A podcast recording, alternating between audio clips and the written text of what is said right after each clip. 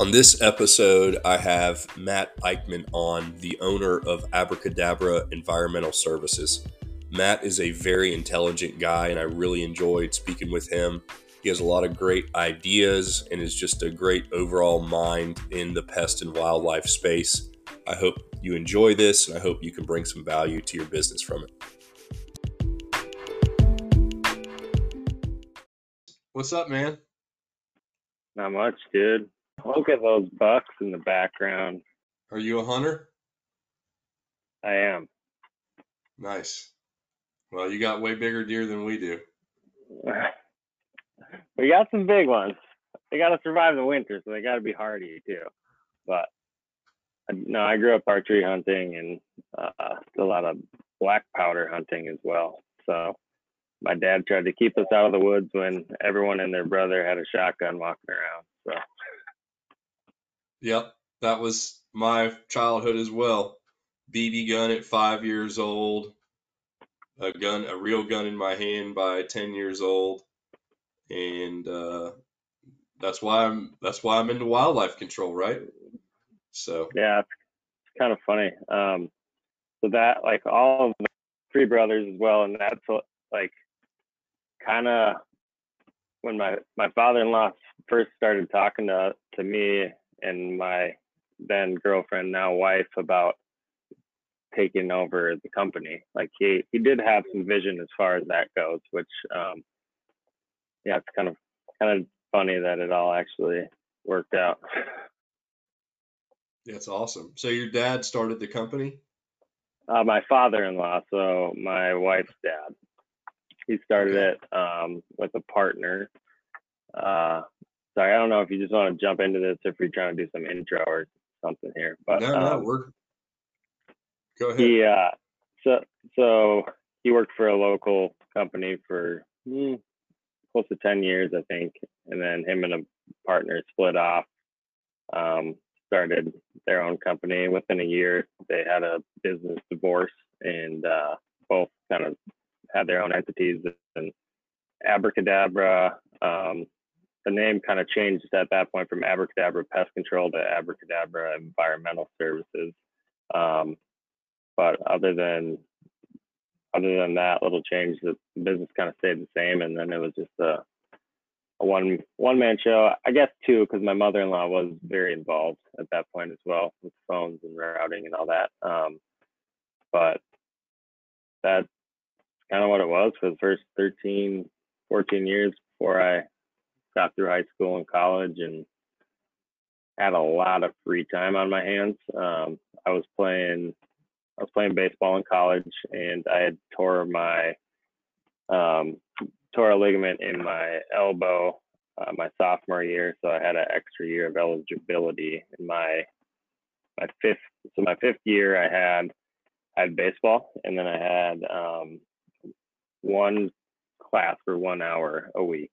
That was it. So I had a lot of free time um, and student loans were on the horizon. So I kind of just started working with my father-in-law a little bit at that point, um, just to stay busy and make a little bit of money. Um, and kind of fell in love at that point. It's re- really just customer service, controlling my own time, and I saw the value of the recurring business model that pest control has. Um, didn't really know anything to do with it, but I was going to run with it and see what happened. And were were you guys doing wildlife then, or just pest? So, um, so the first actual job I went and helped my father-in-law on was uh, it was a bat.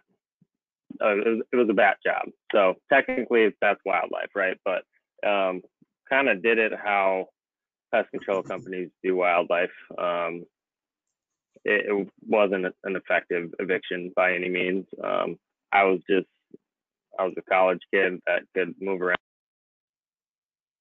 doing some sketchy stuff. So, um, quickly learned that like wildlife was totally different business and, um, it, it was harder. It wasn't like math or science, like pest control. It's like you, you put this here, you apply this product here, and then you have dead things, right? The stuff dies. What like what? That's pretty much the process for pest control. Wildlife, there's a lot more. Um, like you got to play chess with a live animal almost, and if you don't have any experience, you think you're just gonna throw a trap up. They make you feel really dumb really fast, and I didn't like feeling that way. yeah, so, uh, I always tell I always tell people wildlife is like art or like playing a musical instrument with a band you've never played with. Yeah, I probably sent him. I don't know. Felt like over a hundred grand in wildlife work over that winter, where we were like struggling to to drive revenue. Right, I was just just waiting for the snow to melt and the sun to peak out and bugs to start being active. Um, and it and we got the, that year first year I took it over, we got the latest snow um, we've ever got. It was like April 18th. We got like nine inches or something crazy like that. Um, so I, I, felt that really hard that first year as a business owner. Not really.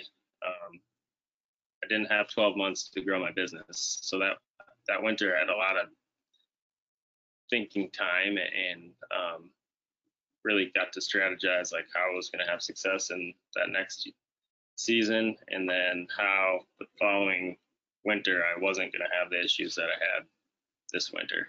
Um, and started just networking, got got involved with NWCOA, and uh, it's a great learning resource for wildlife, and kind of just immersed myself into that um, type of background. I have a biology degree, so the animal behavior and a lot of that I understood at pretty um, high level, and I could understand how that's important to be able to effectively eliminate the animal. Um, and just like the first two years, I pretty much took every NWCOA, certification I could. Um, really started just asking questions of other operators um, because wildlife is really, really, it's a new industry compared to pest control, like very new. It's like infant stages almost.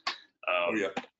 So there's a lot of anecdotal evidence from operators that's out there, but there isn't like the science or, or the, the research that pest control has behind it. So um, all these different pest control education things were focused on not wildlife, and NWCOA was kind of that um, like small group of guys that like that's what they do. They they take care of animals and wildlife, and they're the best in the in the country at doing it in structures. Um, and I owed a lot to to the people I met there, pretty much all of it, to the people that I met, um, to just kind of allow me to learn from them, um, because this industry, it like it can be tough. It can be really tough. Um, and when when the resources that um, you have to expand your knowledge are limited,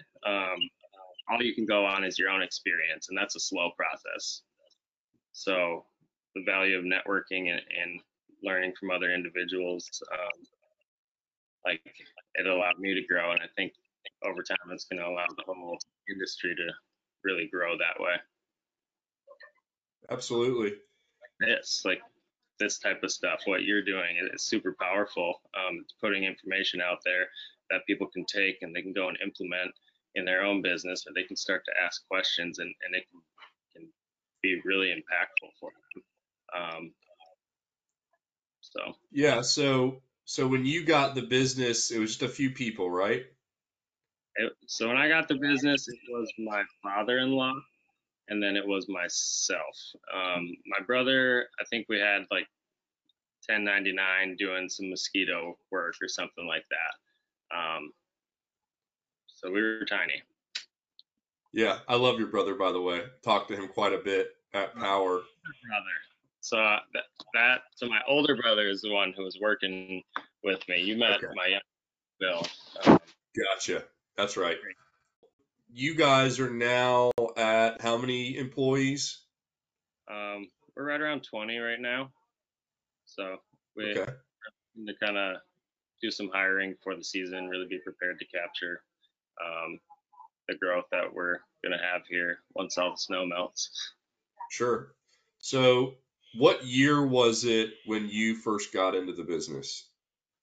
So, when I first started working in the business, um, that was 2014. That was May of 2014. And then I actually took the company over um, in April of 2017. So you guys have been busy growing. So what would you say? It sounds like wildlife was a big part of that growth. Um, but what would you say were some of the things that you did to grow add those 18 people? Um, you know, that's a great question, Kyle. That's why you do these things. Um, really, um, just failing really fast as a young business owner. Um, failing fast and being willing to, to, to try things and, and understand it might not be the, the best end goal, but it, it's better than doing nothing. So just creating um, activity and connection for myself with other people who were business owners. Um, I was just out of college, so I was super green, and I didn't know anything. I was going to school for biology, so I like being. I had to learn the industry, and then I had to learn business at the same time. Um, so I found that and the best way for me to learn is through connecting directly with other other people. Um, so first started with connecting with a lot of local business owners and just trying to learn like, hey, how do I make sure that I'm doing this right, right? That I'm I'm I've got the right S corp LLC structure, taking care of my finances, because the last thing I need is for some some meteorite to come in and hit my business and have like a tax audit or or something like that. So I, I made sure I, I had kind of those core business building blocks established. Um, and that's where I put a lot of my focus. And through that, I created relationships that helped me grow. So um, I'm a people person, so networking comes really naturally to me. And that um, the networking really created the opportunity for me to learn and grow my business um, from a like a lead and, and a revenue standpoint, um, kind of at the same time.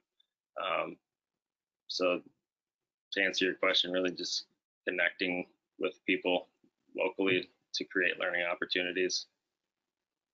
Yeah, and you said failing fast, and I have definitely done that many, many times, right? So I've always like, I guess I kind of have a risky mindset, and maybe that's just because of the environment that I grew up in. So I grew up near the beach, so fishing, surfing, skating, those uh, BMX, like a lot of.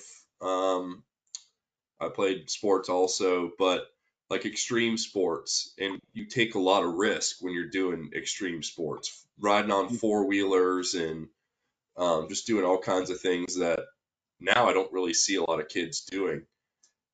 so maybe that's why I have been a little bit bold, and I also like like if you're on a skateboard and you fall, it hurts like physically. If you're running a business and you screw up, it doesn't hurt physically. Uh, maybe it hurts mentally, but really, like, what's the real impact of it? Well, now you just have more work to do, really. Like, hopefully, you didn't hurt anybody. You know, I don't want to hurt anybody. I don't want to hurt a customer. I don't want to hurt employees. I don't want to hurt a business partner. But sometimes you, the best way to learn is just to screw up through trial and error and yeah. uh, get back up. You make note of what you did wrong and you correct and then you do it again. And over time, it just gets easier and easier to identify that's probably not a good idea. This is probably a good idea. And also building the resources like you did through NWCOA, just having a sounding board um, to bounce ideas off of because there's so much information And I'm a big fan of not taking information from somebody who's not accomplished what I'm trying to accomplish, right? Or or that has at least helped somebody accomplish what I'm trying to accomplish. I want to take advice from those people, not from people that have done less than me. Um, because well, they've done less than me. Why should I take advice from them, right? So, um, what are your thoughts on failing fast? Um, my my thoughts are that's what is businesses need to do in order to grow quickly. Decisions have to be made quickly, and if it's not the right one, you gotta figure that out fast and make a new decision, and that's okay. Um, so, it like as an athlete, like and a pitcher in particular, like I could see from pitch to pitch that I'd have to make an adjustment. So that's like the the processing that I had to kind of train my brain and my body to do when I was playing baseball, um, I think is really analogous to business, like processing the what's what's happening, the information that you you're seeing play out, deciding if it's a good or bad outcome, and if, it's bad or it's not ideal, what change or modification do you need to make in order to make it ideal, right? And, and then you have like very short period of time before you have to go try to do that again.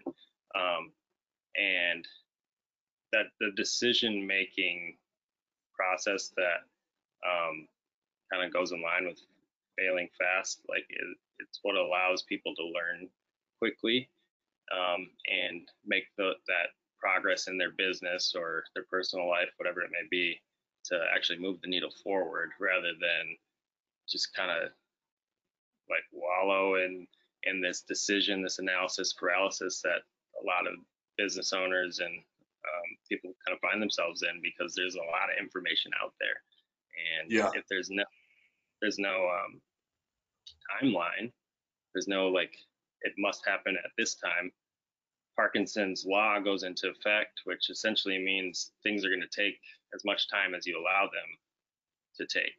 So it's like the procrastination law. Everyone writes the paper in the last two hours before it's due rather than the two months they knew that they had it. So yeah. whatever task expands to take up the time frame you give it. So by creating a time frame for it, um, you speed up your activities and how your brain naturally processes it. Um, yeah. So I've kind of leveraged that. Well, I learned that um, that like universal law after somebody pointed it out to me that I like get the cart in front of the horse really fast and then I gotta figure it out. Um, and they mm-hmm. said that that essentially what I was doing for myself was creating a time frame that I had I needed to get it done. Um, right. That kind of has worked out well for me. Um, but like failing fast happens when you understand a time frame for it.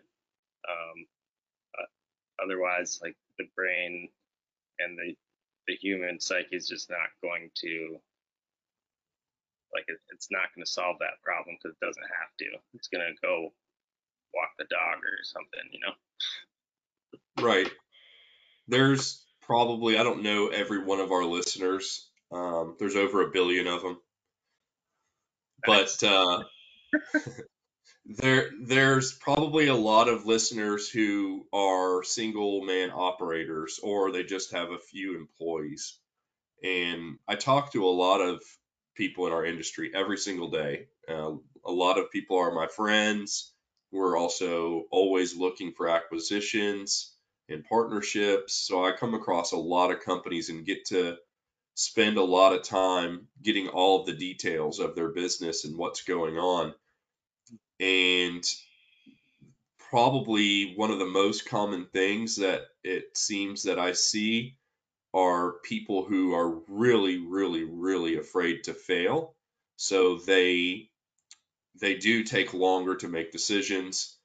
They are they might have a bad experience doing a particular thing. Maybe it's hiring a manager or hiring a salesperson, and they try it twice and didn't work, so they're not going to do it anymore. and they just decide, you know, I'm just going to stay this size. And I don't think there's anything, if you want to stay small, stay small. Okay. There's nothing wrong with that. If that's what you want and you're happy and you're making a good living for yourself, you can make a great living for yourself doing that. That's obviously not what this podcast is about. This is about growth. Uh, and I'm obsessed with growing my business. I can't imagine not growing. Like that's the game that I play. But I think a lot of those people, I think it's beneficial for them to hear it from someone other than me. But you're doing pretty good right now. You grew your business from two people to 20 people and you failed. I don't know how many times. Um, oh. But in those those failures, though, it's not like filing bankruptcy. It's you tried a certain advertising campaign or a certain service price or a service offering or whatever, and that one didn't work out. I imagine it's something like that. And you go and you say, okay, well, that's not going to work. And you do something different. Or maybe you try an insurance product or whatever. Like you just, you're doing different things and you find the one thing that works for your company and your market with your culture at, you know, the size that you are and Jeff Bezos, I've heard him say in an interview, love him or hate him, he's super successful. He says that, uh, and I'm probably going to screw this up, but he says he said that his job is basically to make one good decision every day. That's his job. Uh, and maybe it's two decisions, but think about that. That's uh, obviously he's doing all kinds of things, but one good decision every day. And when you think about that in our industry, within our business, one decision can actually be very impactful. You know, whether it's the wages you're offering your people, uh, benefits, um, your prices, you know, so many different things. That one decision of going from A to B can be a really, really good thing for your business. It can also be a horrible thing for your business, and you may not really know, and you may not be able to get the answer from anybody else because they haven't tried it either. So, well, what's the worst thing that can happen? You try it, doesn't work, and you pivot from there. It's it's okay to break things. You know, trying to hurt people, and you're you're going to be good. Um, I think that's really really important for people to hear. Yeah, I mean, so one thing that uh, Seth Garber and I talk talk about kind of a lot is um, com- the concept of sacred cows.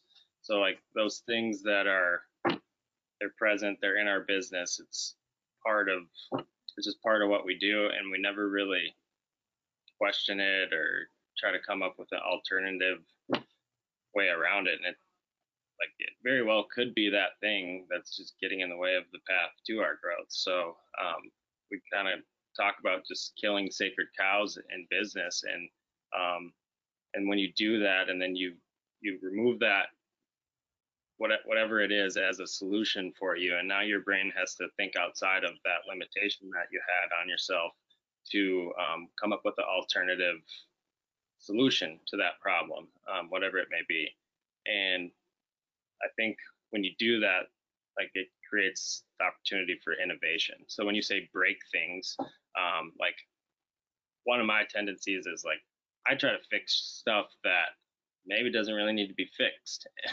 and for my team, that can be frustrating at times um, because there's a lot of change. But um, I've learned a lot how to manage that over time and like looking at problems that looking at something that a lot of people will say that's not really a problem. Why are you trying to change that? But still trying to make it better or tweak it and look at it a different way. It it creates a lot of opportunity for um, innovation and doesn't mean you're always going to come up with a good idea but you, i don't know who who said it but you, if you do what you always done you get what you always got and, and if you're not happy with what you're getting something's got to change somewhere so you got to go break something yeah that reminds me of an old redneck joke if it ain't broke fix it till it is uh, so um, but yeah, and you mentioned like putting yourself, I think you said it in a different way, but putting yourself in a corner where you're forced to do something. Um, yeah. And, you know, people say, you know, should, is it bad to grow too fast? Is it bad, you know, don't bite off more than you can chew? There's all these sayings out there.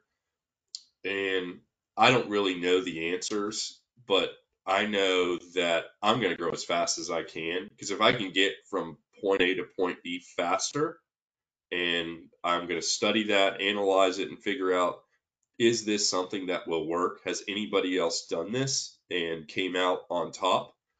Uh, like acquisitions, for example. Uh, I pondered on that for years and probably should have done it a lot sooner. Just didn't take the time to research it because I was too busy doing what I was doing, which was probably the sacred cow thing.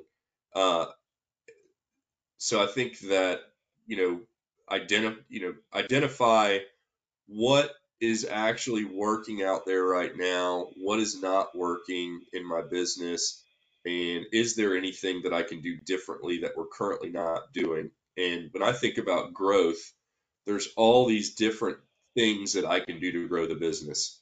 I can change my advertising or increase my advertising or lead gen or marketing. I can, uh, you know, hire more salespeople. I can change the way we're selling. We can do more inside sales and cold calls. We can knock on doors. We can do acquisitions.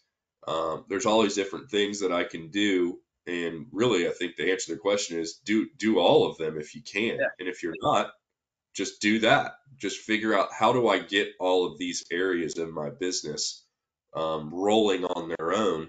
So it's just a machine out there taking advantage of. And then the other side of it is forget about bringing in new calls and new sales. What about retaining the customers that we have and repeating the business with the customers that we already have?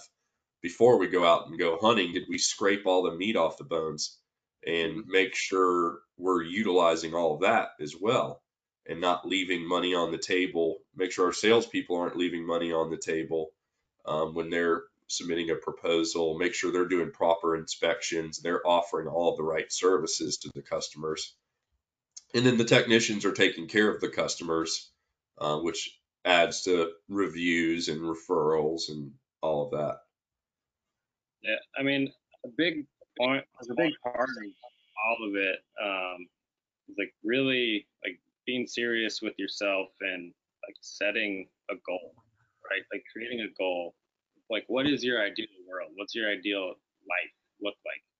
And what time frame is that? Um, and uh, as much as we talk about goals and like all that a lot of times it's not really about like my life right my like my family the the reason we do all this stuff the goals get to the different kpis and the growth and and all that drives towards what like so right, it's that. But for you, you've gone through that process where you know this is this brings me energy. This this feeds me um, and is gonna help me get to that place I want to be in 10, 20, 20 years, right? So when you have like a clear vision there, um, then the decision making be, becomes a little bit easier to make because you can look at things like, does this business decision to grow or not grow get me closer to or farther from my goal for my life, which is bigger than business. So sure. being like really identifying that and spending some time thinking about it um, help new like newer business owners, right, who are kind of juggling that. Um, do I want to grow? Do I want to do these things? And they might be in that analysis paralysis, but um, work is just part of your life. And at the end of the day, like I got to be happy. I got kids and a wife, and that's why I do everything that I do. So, like what I do at work isn't allowing me to bring that happiness home um, and help us achieve our goals as a family unit. Doesn't matter, right? So that's something that um, I mean I've been with my wife for forever, so we have a pretty clear vision of where we're we're trying to to be and um, then now we just work in step to make decisions that get us closer to that and, and learn as we go because you never know yeah. what life throw at you Yeah, absolutely. Yeah, reverse engineering your goals. I actually did a podcast on that. And you know, th- you know, when you think about all right, what's what do I want the company to look like in five years or ten years, and what do I want my own life to look like? Where do I want to live? You know, do I want to rent? Do I want to own? Do I want to show up to an office every day, or would I rather be somewhere else and be traveling and still work?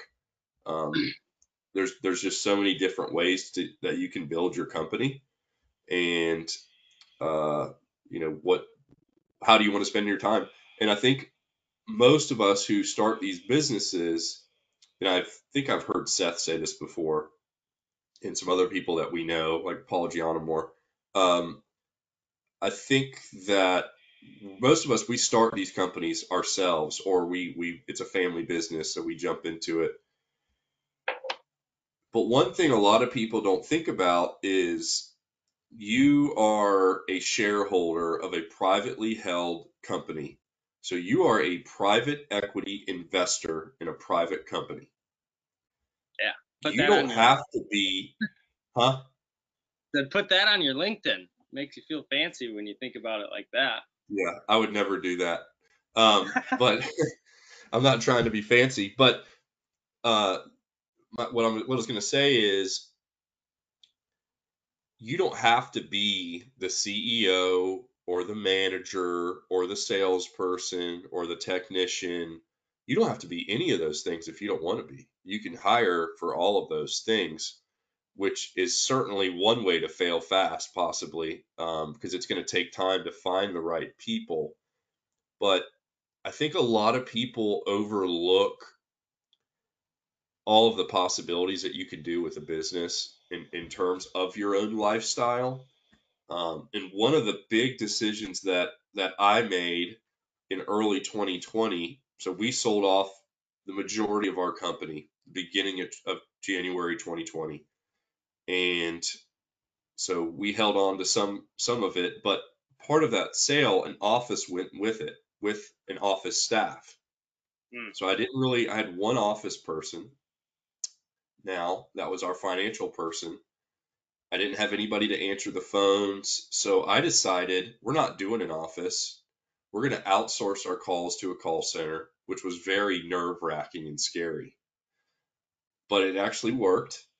But now I don't have to go into an office. All of my employees are hundreds of miles away. I never thought that that would work, but it was actually already happening. It just felt different because I went into an office every day with people that answered the phones and you know had mm-hmm. managers in the office and saw technicians on a local level, but we had people far away too. So it, even though that was the case, it was still very scary to try that. And I quickly realized, oh, I don't have to be anywhere in particular. This phone right here, I can run the business off of my phone. I have a laptop. I can connect to my hotspot anywhere and I can work that way. And, you know, if I, if I knew I could have done that when I first started the business, I probably would have done things way differently. But my, mm-hmm. my biggest point is you can really decide which way you want to run your company and, and how you want it to look and what your job is going to be in the company. And I'm going to circle back around to growth. Faster you grow, the sooner you can have those options of what you want to do in the business because you have to have enough revenue coming in that's going to kick off enough cash flow to support all of the positions that you need for your company to hire. So a lot of times the you know from you going from 2 people to 20 people, you got to have the revenue. You got to have Yeah. the cash to to support that. And and then, you know, and then you can you're going to trying trying different things along the way to get there. You still got there, right? Nobody died. Um hopefully Yeah. and uh, you know maybe you had issues but you know it is what it is you're always going to have issues in business there's there's always going to be some type of a problem um, it's really how you respond to the problems of what happens next hundred percent, and uh, a response rather than a reaction. Um, which kind of sound like the same thing, but a response has some thought behind it. A reaction is kind of just an emotional, like an emotional re- reaction, right? Like you're just bringing the emotion, and that it's a knee jerk off of emotion rather than like having some thought behind it and, and responding to whatever those issues are. Um, so that's that's some good stuff there. Uh, the like one of the one of the biggest things that I've had to learn um, for growing my company is that uh, you, you, were men- mentioning cash flow. Um, so, like when you have cash flow, you start to have capital, and access to capital is a thing that, um, like, that is the number one limiting factor for business growth is access to that. And there's different ways to get it. You can get it through cash flow, through growing your own company. You can get it from daddy's bank account, or you can understand what financial institutions need to see in numbers and, and um, in the data to have them look at you like a solid a solid person to to give money to because when a bank or a financial institution lends money to to somebody that now becomes an asset for that bank or, or that institution. And we as consumers don't typically think about it that way. So we just like when it's financial tendency is just to have emotions really tied to it in our business because it's ours right? We're the we're the um, what was I can't remember the term you just said, but like we're the investor, we're we're that financial backer there, and separating the the personal emotional connection from that finance um, is is tough as a small business owner, but the faster you can do that, the the faster you can make decisions that are responses and not reactions. Because when yeah. something account, it's really easy to just like respond emotionally. Right. That, instead of using logic and data to drive decisions. Yeah, absolutely. Yeah, emotion. Obviously, we are we're all emotional, and, and you should be emotional about certain things. But when it comes to money, you know, money has no emotion. Uh, it doesn't care if you had a hard day. It doesn't care you know, that it snowed longer than it was supposed to and nobody's calling for, for pest control or whatever it is. So you've got to remove that for sure and make logical decisions. Um, and uh, yeah, the bank bank banks are no joke, right? If you don't have your stuff lined up, they're probably not going to give you any money. So yeah. numbers have to be there they, they think in the matrix, like all the numbers. And if the numbers aren't there and they, you just think you're going to be a good enough guy for the bank to give you a loan, you can be pretty disappointed at the end of that. Yeah. So, what are some things that you've done to prepare yourself uh, dealing with banks? Because we all have to deal with banks, buy trucks, uh, yeah. buy a company, whatever. So, um, so one thing that I've I learned a little bit more recently that I thought I was doing through um, going to different brokers or investment people to help me understand finances. Uh, but I realized that all, everyone was selling me something, right? So, um, like getting the knowledge behind it from a, a resource that isn't biased um, is something that about a year ago I started working with a financial coach um, just to really help me understand like how money works. Um, and as businesses grow, understanding like how money works and how you can um, make the data look right so that a bank can like if you if you leave breadcrumbs, the bank can't not validate giving you a loan right? But we don't even know what the heck we're supposed to look like, let alone what what APR or different interest rates and how how co-signatures impact your personal life. Like there's a lot there where we as a consumer, who, when we're not in that um, that world, that banking type of discussion, we think that the language that's used in banking and the language used like in regular English language, that the words mean the same thing, but they they don't. There's like different definitions to these words within the, those communities um, and within that that world, the banking world. So just getting the understanding of what like what you need to look like on paper to get what you're trying to get. And Right.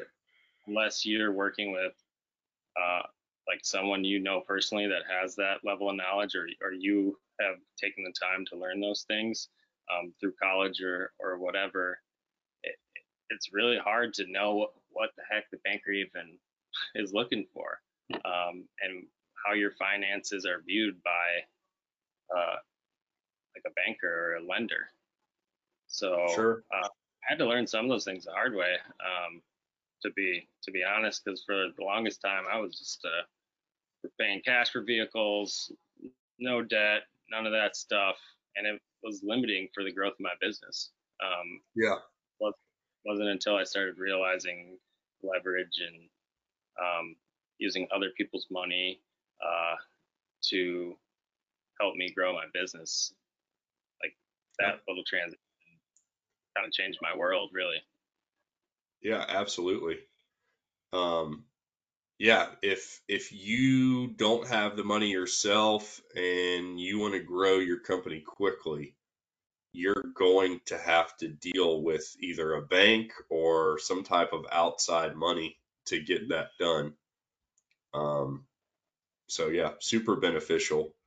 I mean, there there's I I have talked to people before and they say, you know, uh, like you said, they're paying cash for everything. Um, there's no debt. Debt's bad. Um, you know, maybe they're taking some Dave Ramsey course or something like that, but they're not thinking. They're thinking about their personal life and not their business. And I don't really know enough about Dave Ramsey to have an opinion on him, but I know there's no way in hell our company would be what it is today without some form of debt. Um, and we use all of the above. We have shareholders that have put money in our company. We have uh, banks. Um, we've sold off assets, which put money in our company. So, um, and obviously we we bootstrap things as well. So we do everything, and it's not bad. It's not bad as long as you do some form of a. I'm not a financial guy by any means, but you know do some form of like projections in your company of what that's going to look like to make sure you don't break anything. So okay i'm gonna i need to buy two more trucks it looks like two are breaking down i paid cash for these. You know what is that going to look like? How much money do i want to put down? What are my payments going to be? Well what were what was my p&l the past three months? And let me go ahead and forecast that out for the rest of the year and see how that's going to affect my bottom line and make sure I don't do anything stupid here.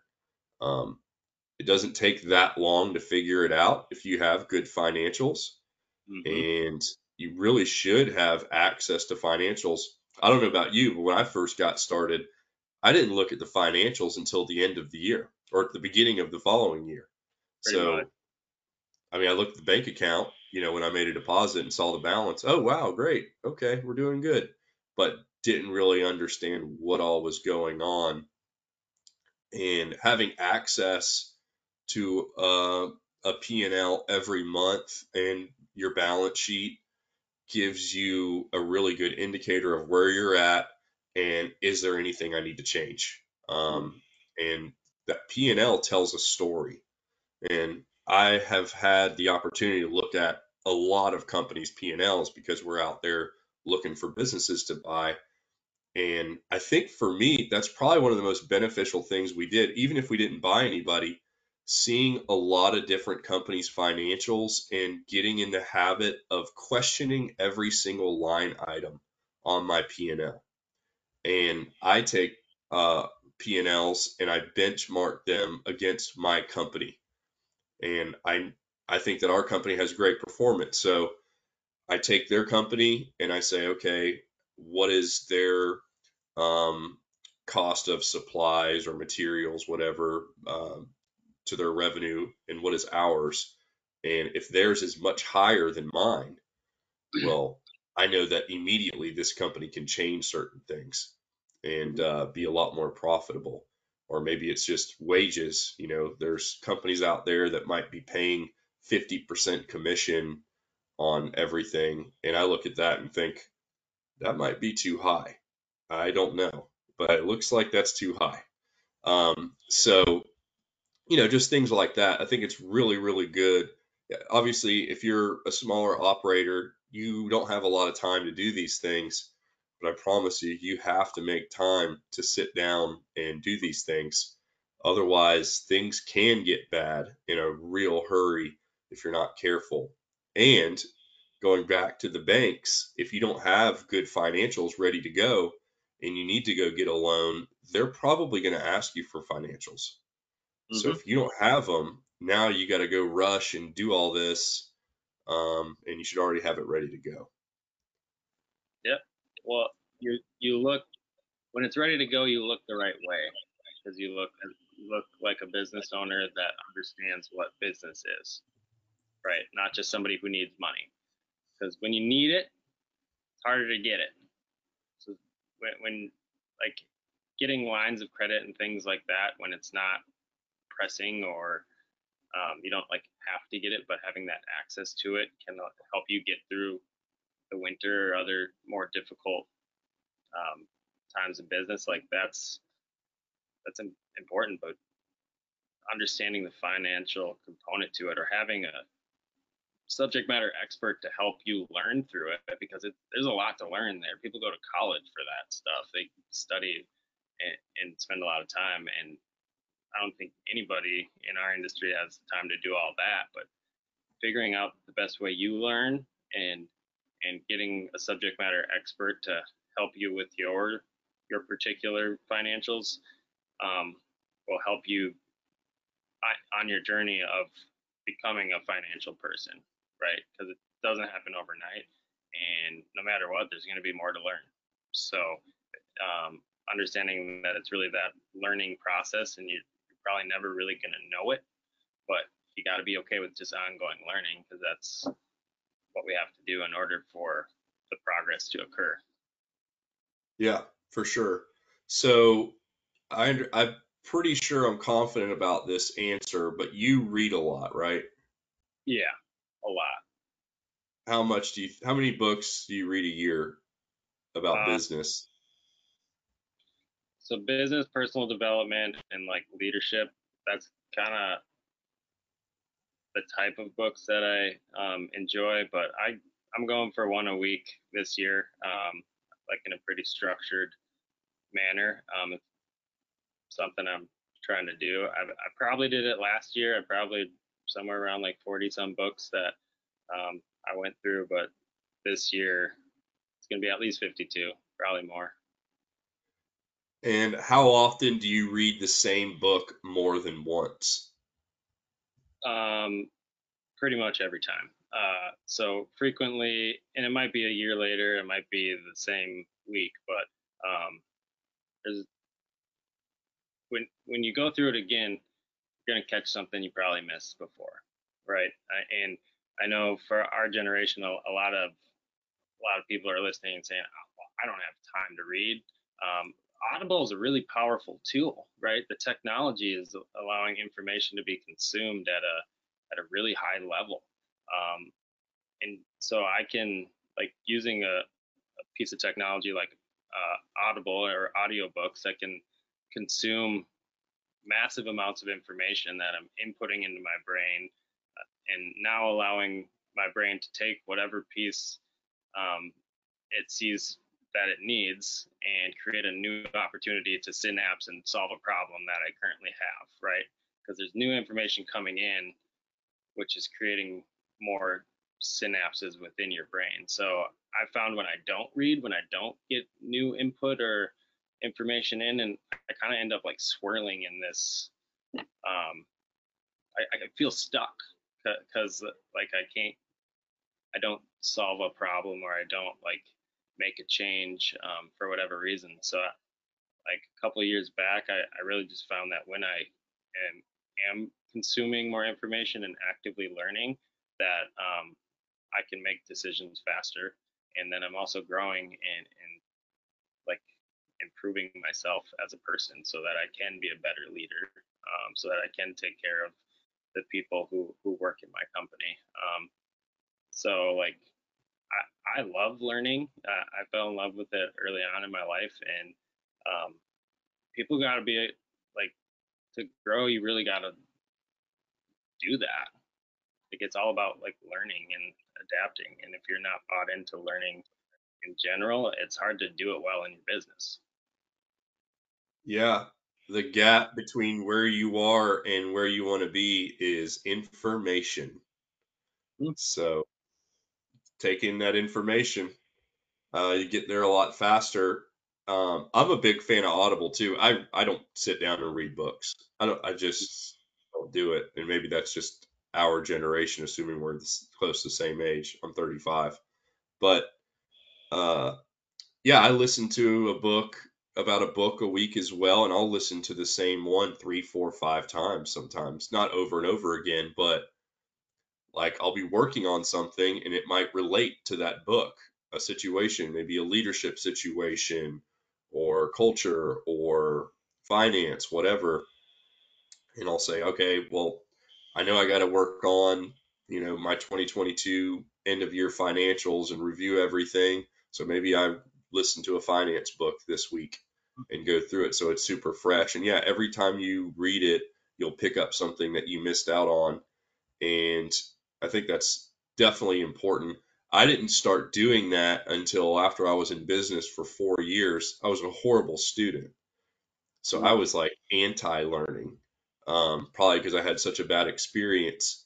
And once I like found there's like so many business books and, and uh, self improvement books out there from people that have actually accomplished things, that's when we really started to crank things and and really start growing. Um, so super powerful stuff in in those books out there, and it might not have anything to do with wildlife control. Most of them don't, but they have something to do with your business. And business is business at the end of the day. You know, I call this the wildlife control podcast because that's what it's focused on. But you know, service industry is a service industry you know, and it, it is sometimes beneficial to talk to people in other industries. You know, so like for us, HVAC companies, plumbing companies, uh, garage door companies, there's a lot of different industries that are similar to ours. You know, they might sell a lot of one time services, but also have subscriptions. And, you know, you can get with those people as well outside of listening or reading the books. And you can learn a lot. And you're going to compress time by getting that information. Um, and you're not going to have to guess. And I think that's where uh, another thing that that I've done. I'm curious to see if you've done this as well. I think you have, but I've made it a habit where, as often as possible, I'm reaching out to super successful people that are either in our industry or outside of our industry, and I'm I'm spending time with them, like in person. Even if that might mean I have to travel to do that, just going and having lunch or breakfast or dinner with somebody, um, or dropping by their office, whatever, and having these little short discussions about things. And it's always business related because that's what they do. So they want to talk about business. I want to talk about business. Mm-hmm. Uh, clearly, I don't get to talk about it enough, which is why I have this podcast.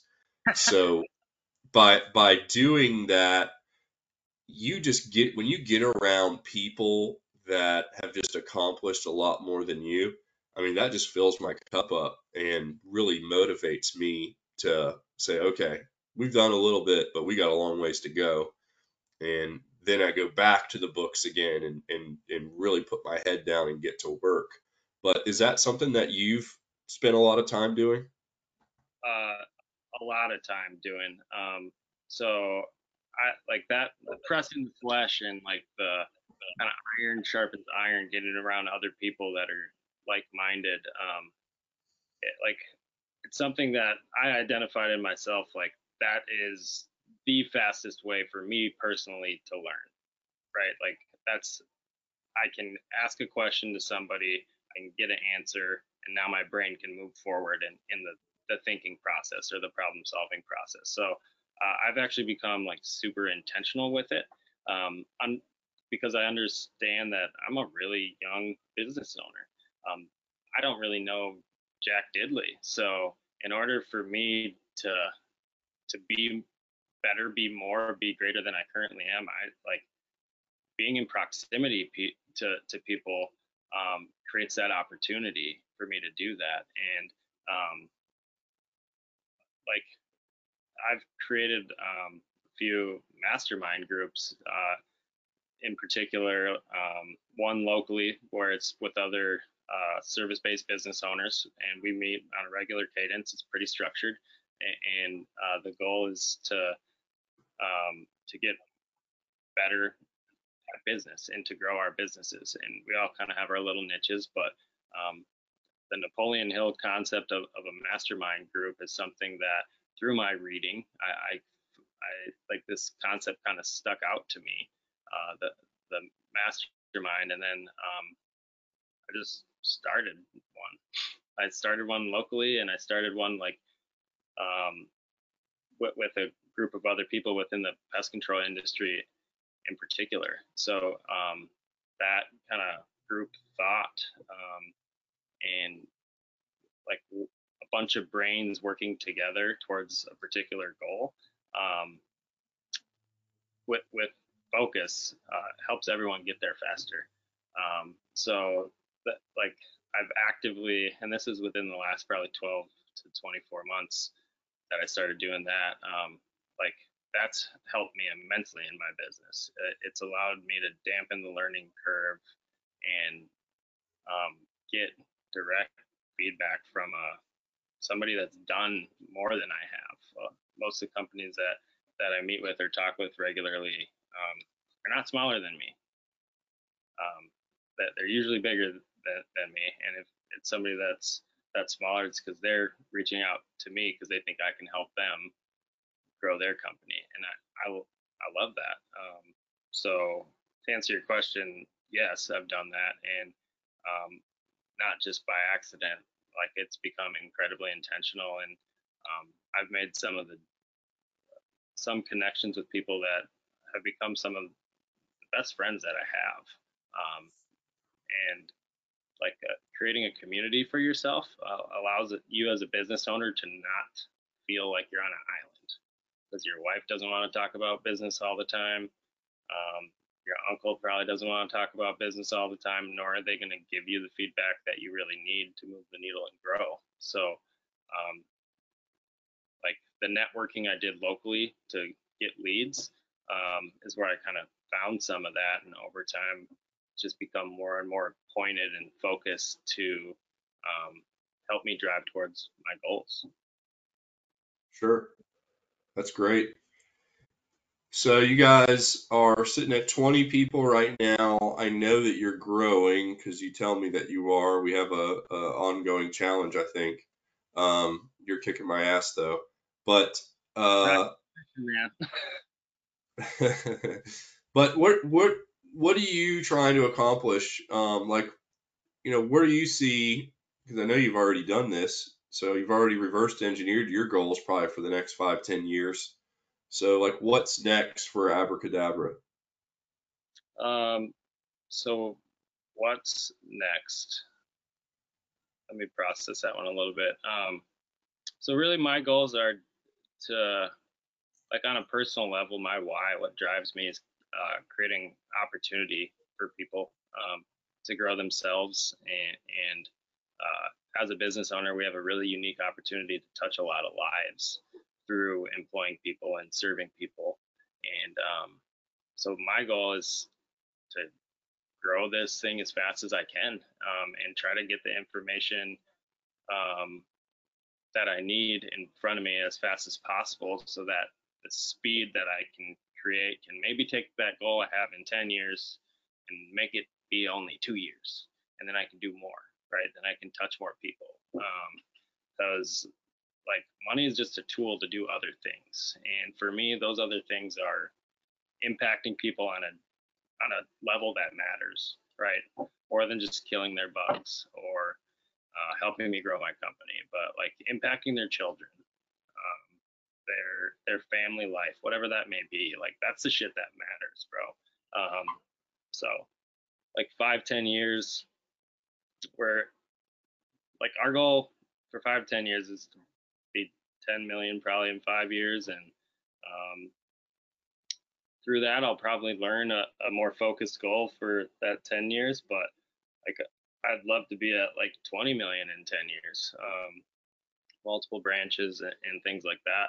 Uh, but like your life as a business owner changes and evolves as your business grows. And that's something that i've had to learn recently is it's not just it's not a linear growth where your day to day stays the same your stress level stays the same. There's different points in a business where cash flow changes because of the staffing needs that you require. So now you go from making a really good living as a smaller business owner to actually oftentimes seeing like a dip in your personal income and that's hard for people to take and keep going and wanting to grow unless they understand that it's a step to get them to that that bigger picture you know?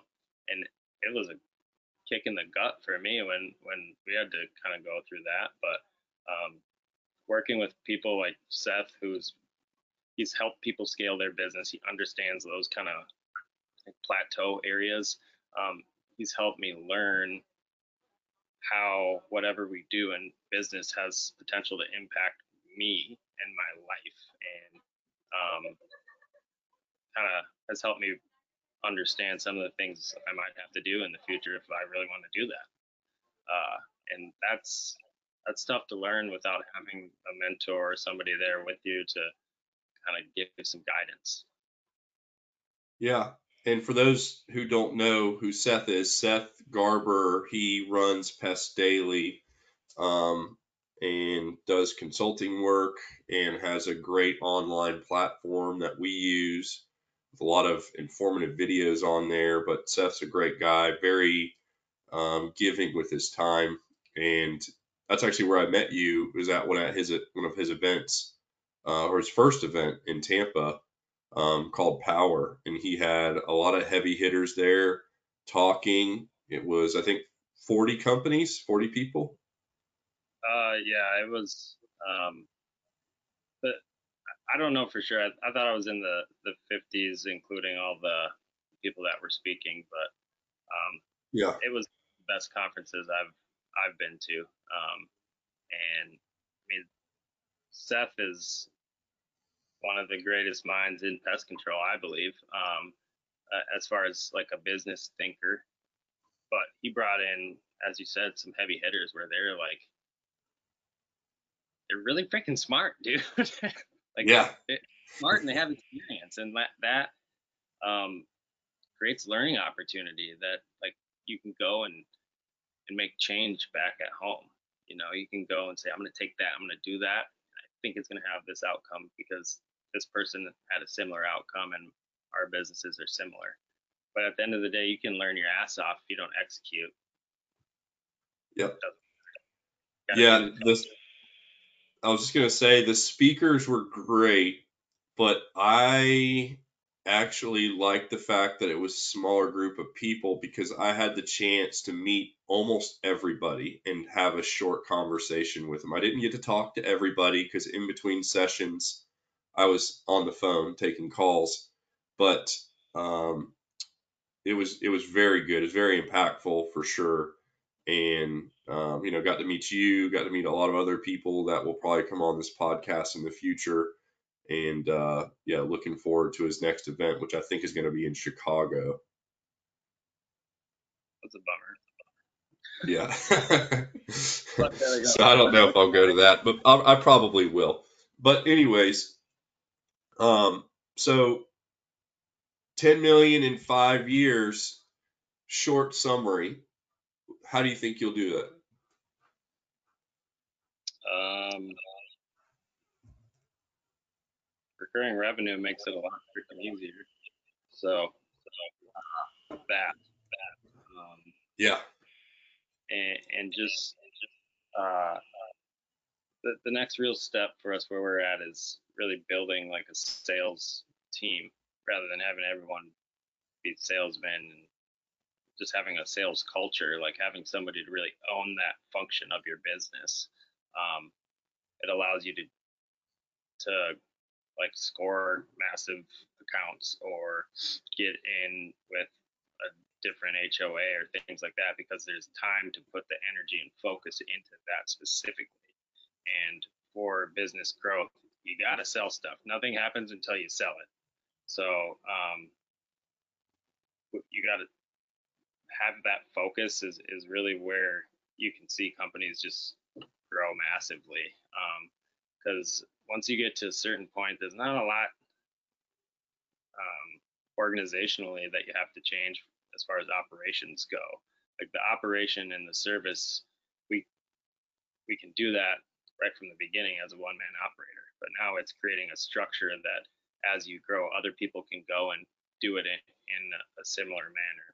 And if, if you do it right and create those systems and processes, then once you get to another point, it's all about do you have the finances or the resources to continue to grow it, to, to put energy in or gas into the tank to, to have it keep growing. So um, we're, we're really focusing on building that that sales team now and um, learning through that whole process. Um, we've become like one of the larger companies locally, so now we've got to the point where we have like we're a brand in the market and people know us. Um, and probably not scaling wildlife too much, having that as a tool, but um, that is a it's a tough it's a tough one to do when it's just one time services. Obviously, there can be all the need in the world, but you got to continually sell and always go out and kill something so you can eat it. Otherwise, your business can go backwards really quickly. So that power of recurring revenue for a business creates predictable cash flow for you to then um, predict an outcome in a future month and make a decision earlier on so that you can um, grow more, right? If you so that forethought is so important to be able to do that, and um, I think Paul, like Paul talked about, um, Paul Giannamore, he talked about we talk about these goals and all these different things, but really like strategy, business strategy is what we have to actually do. Um, and, and, the time and thinking involved in coming up with real strategy for your business um, kind of gets masqueraded as goals and um, things like that nowadays without really knowing it. So Paul pointed that out, and that was kind of a profound statement that he made. I don't know if it was during the panel or or if it was during his actual talk, but that was one of my biggest takeaways from that whole power conference.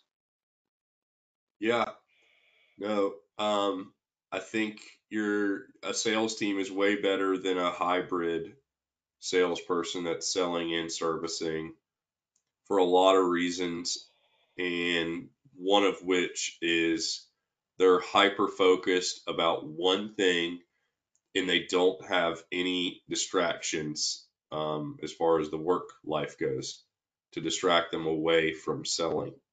When you are a technician that is responsible for sales and service, you're going to find yourself at a crossroads every day. And it, it's like a, a moral crossroads a lot of times. I remember um, spending a lot of time doing exclusion work, and I get a snake call. You know, in Florida, we get a lot of snake calls. So I'm in the middle of an exclusion job, and this lady calls and she has like our snake plan. Hey, I've got a snake in the yard and this customer paid for exclusion and I'm supposed to get it done today and I'm already booked up the next week. So it's like, okay, what do I do here? Mm-hmm. And unfortunately, ma'am, I have to leave. I have to go get the snake. And then now we're backed up even more and it just creates problems. Or a, a lead comes in, you know, for something and it's, it's a billable event. So you know, I think taking all the positions within your company and having them hyper focused on, you know, one thing, it just makes everything so much smoother across the board. Yep. And specialists instead of generalists. Yeah. that, then you got a bunch of snipers instead of just like machine gun. Right. Exactly. Are you the cartel or are you the army? So, um, I think I think that's really smart, and yeah, I think a lot of people probably don't put a whole lot of time into the strategy. They just have a goal, and they're like, "Yeah, we're going to do that." And is that on paper? Did you type it out? Did you did you identify how much capital you're going to need? Did you identify where you're going to get the capital? Did you forecast all of this uh, a financial in your financials for the next 12 months or five years or whatever it is? And obviously, we're not going to get it right on the nose, but at least having a general idea of, of every step that you need to take, who's responsible for that step in your company, and uh, what that's going to look like. Another thing that I think was really beneficial um, from the power event was organizational charts. Yes. And that seems kind of silly. Like, how does that grow my business? Well, it really grows your business because if you don't have the right people at the right place and the right organizational structure, you know, even if you're small, even if you have, if it's just you and two people, you know, having an idea of what everybody's individual roles are and how that falls within the company is super important. And I think sharing if you're if you are small and you're planning on growing, whether you're at 10 people right now or 20 people or just three people, showing them here's the organizational chart right now, and then here's the one in five years. And for them to see, oh wow, okay. And obviously they don't really know if you're really going to get there or not, but some people that believe in you are going to say, all right, yeah, let's do this. And I want to be this guy. Who's, what is this position right here that you have? And how do I become that person? And people, I think that's a really big culture shift for a company for them to be able to see the future and know that, you know, the CEO of our company has these plans in place. He's super dedicated. He's in the office before than me. He's leaving after me and he's getting stuff done and i can see it happening around me right now. So they start believing uh, in the company's future success and that's going to help retain employees and really help your company grow towards what that's going to look like. I think i'm a visual learner and so that really really um, uh, stood out to me when seth mentioned that. Yeah. I mean it's it, it's incredibly powerful um, for yourself as a business owner, but I think more so for your team because then, as you said, they can.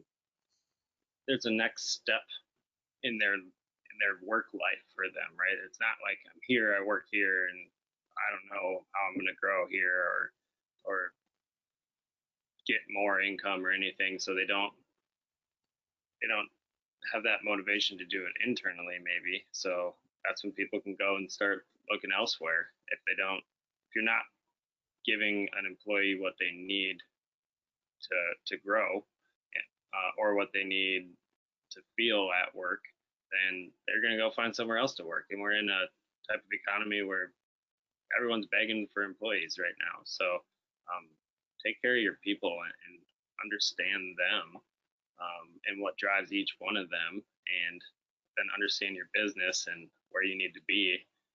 You can kind of use those two things to guide the trajectory of your business. Um, get it, but it takes a level of thought and time to go into it to even get to that level of thought. Um, it's because it's complex. It's difficult. It's um, trying to like see into the future almost. So like a, a easier way to do that is like if you do want to grow finding a business who's done what more what you want to do right? And then morph yourself into whatever they're doing right? But if you're going to try to do what they're doing at, at your business size and slowly learn through all those stages and processes it's going to take more time um, instead of trying to morph yourself into a bigger company and then let the growth of your company catch up to to how you operate as a as an individual and as a team. Yeah, definitely. You know, that's one of my arguments for growing your company is if you're big enough to where you have to have employees, those employees probably don't want to make the same wage the rest of their lives if they're going to stay there forever, right? So we also know that customer retention is tied directly to employee retention. Um, and it's just going to be less stress on the business if you can retain people and and have some really good talent in your company. But if you're not growing, you can't offer those great people in your company more. You can't do it. You're going to eventually squeeze yourself out, you know, and I'm assuming if you're running a business, it's not just for fun. You're probably trying to provide for your family. So you, if you want to have good culture in your company and you want to have competitive pay and benefits, you have to grow. You don't really have a choice. You have to grow. So for you and your culture, and I looked at your website a little bit, it seems like you have some really great talent in there what do you think has been one of the most impactful things for your culture? Um, well, we're a family-owned company, and like we really we care about people as a whole. So I think just that part, but um, like giving time to employees so they feel supported, I think is is critical for retention. I think uh, one theory I have in in business uh, is that um, when stuff starts to go wrong uh, and there's issues with employees or, or whatever, it's because the, the one-to-ones aren't happening. Um, so we, anyone that has a direct report at Abra Kadabra, they have weekly one-to-ones with their team. It's very structured. It's a set period of time during the week to um, have the manager show up and support that employee, right? Um, and it's our job as leaders and managers to like be in a pyramid, but we're at the bottom of the pyramid, not the top. So we have to support everything above us, and we have to give that time to people so that you connect with them on a human level, and then you can give them time and and try to be proactive um, with your support for them rather than waiting for something to go wrong or an issue to come up where you, you learn something crazy going on in somebody's life um, that makes them terminate their employment or, or whatever. But if you don't, if you just wait for them to bring it to you as a leader or manager, you don't create that time, you're never going to get honest feedback from people because it's hard to have those conversations as an employee. Nobody wants to sound like they're complaining, right? People want to be good at work and they, they want to be valued. So that trust building through one-to-ones um, allows us to have a on like allows us to foster the culture and, and continue to build and, and grow each individual and as a byproduct the team. Yeah that's great. How often would you say you have one-on-ones? Every week. Um, i mean my direct reports we have one-on-ones every week. I try to um, connect with other employees pretty frequently. Um, and now everyone's first reaction is, oh, that takes so much time. Uh, well, it takes a lot more time to deal with all these random issues as they come up throughout the day. Because now your focus is taken away from whatever the hell you're working on. So now you're wasting energy going, like having to scramble and be in that chaotic state rather than trying to get in front of things and be proactive and just try to avoid those issues through communication. Um, yeah. Weekly, like for our techs and our managers, they they do like 15 to 30 minute meetings, um, depending on it, and that's really just like phone call check-ins where that manager shows up, technician shows up, they build trust every time they show up for each other, right? They start to cultivate a, a relationship there, and then that technician can show up or should be showing up with um, like some things to talk about, right?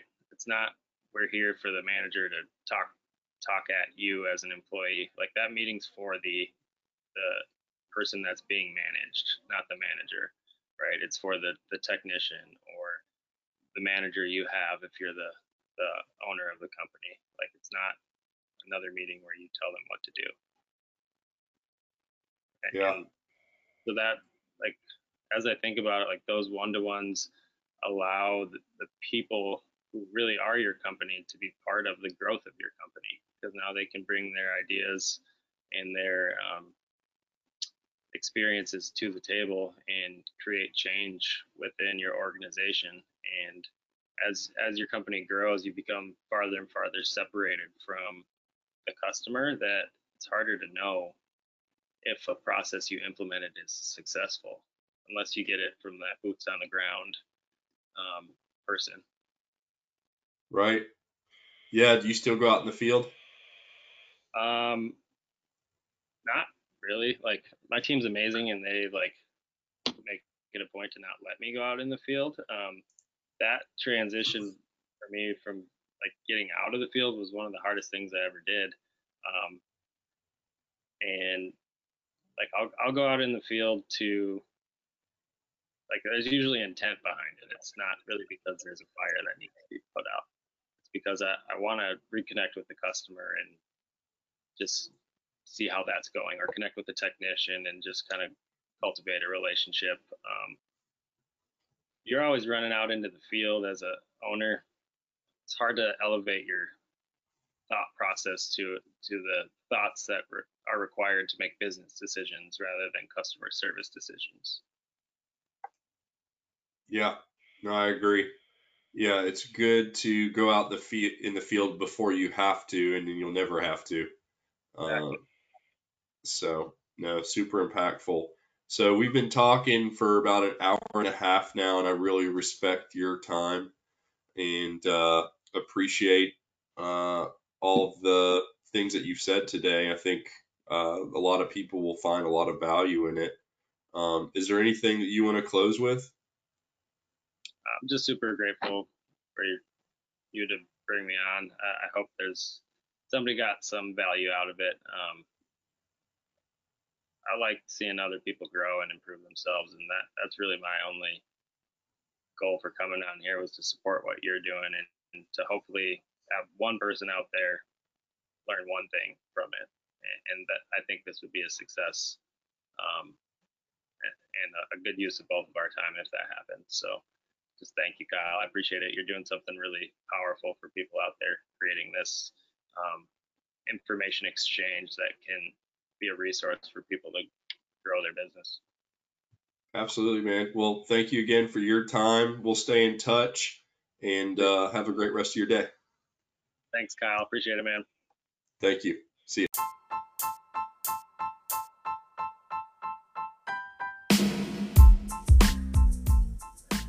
Thank you for listening to today's episode. I hope you enjoyed it. I just wanted to let you know if you are running a pest or wildlife control business, my company Conserv would be really interested in acquiring your business. Even if you are looking to stay on and work in the business, whether it's part time, full time, still own equity in it passively, we can do things very creatively over here at Conserv. We'd love to talk to you. You could take some chips off the table you could sell the whole thing shoot us an email growth at conservmail.com that email will be in the episode description. I look forward to hearing from you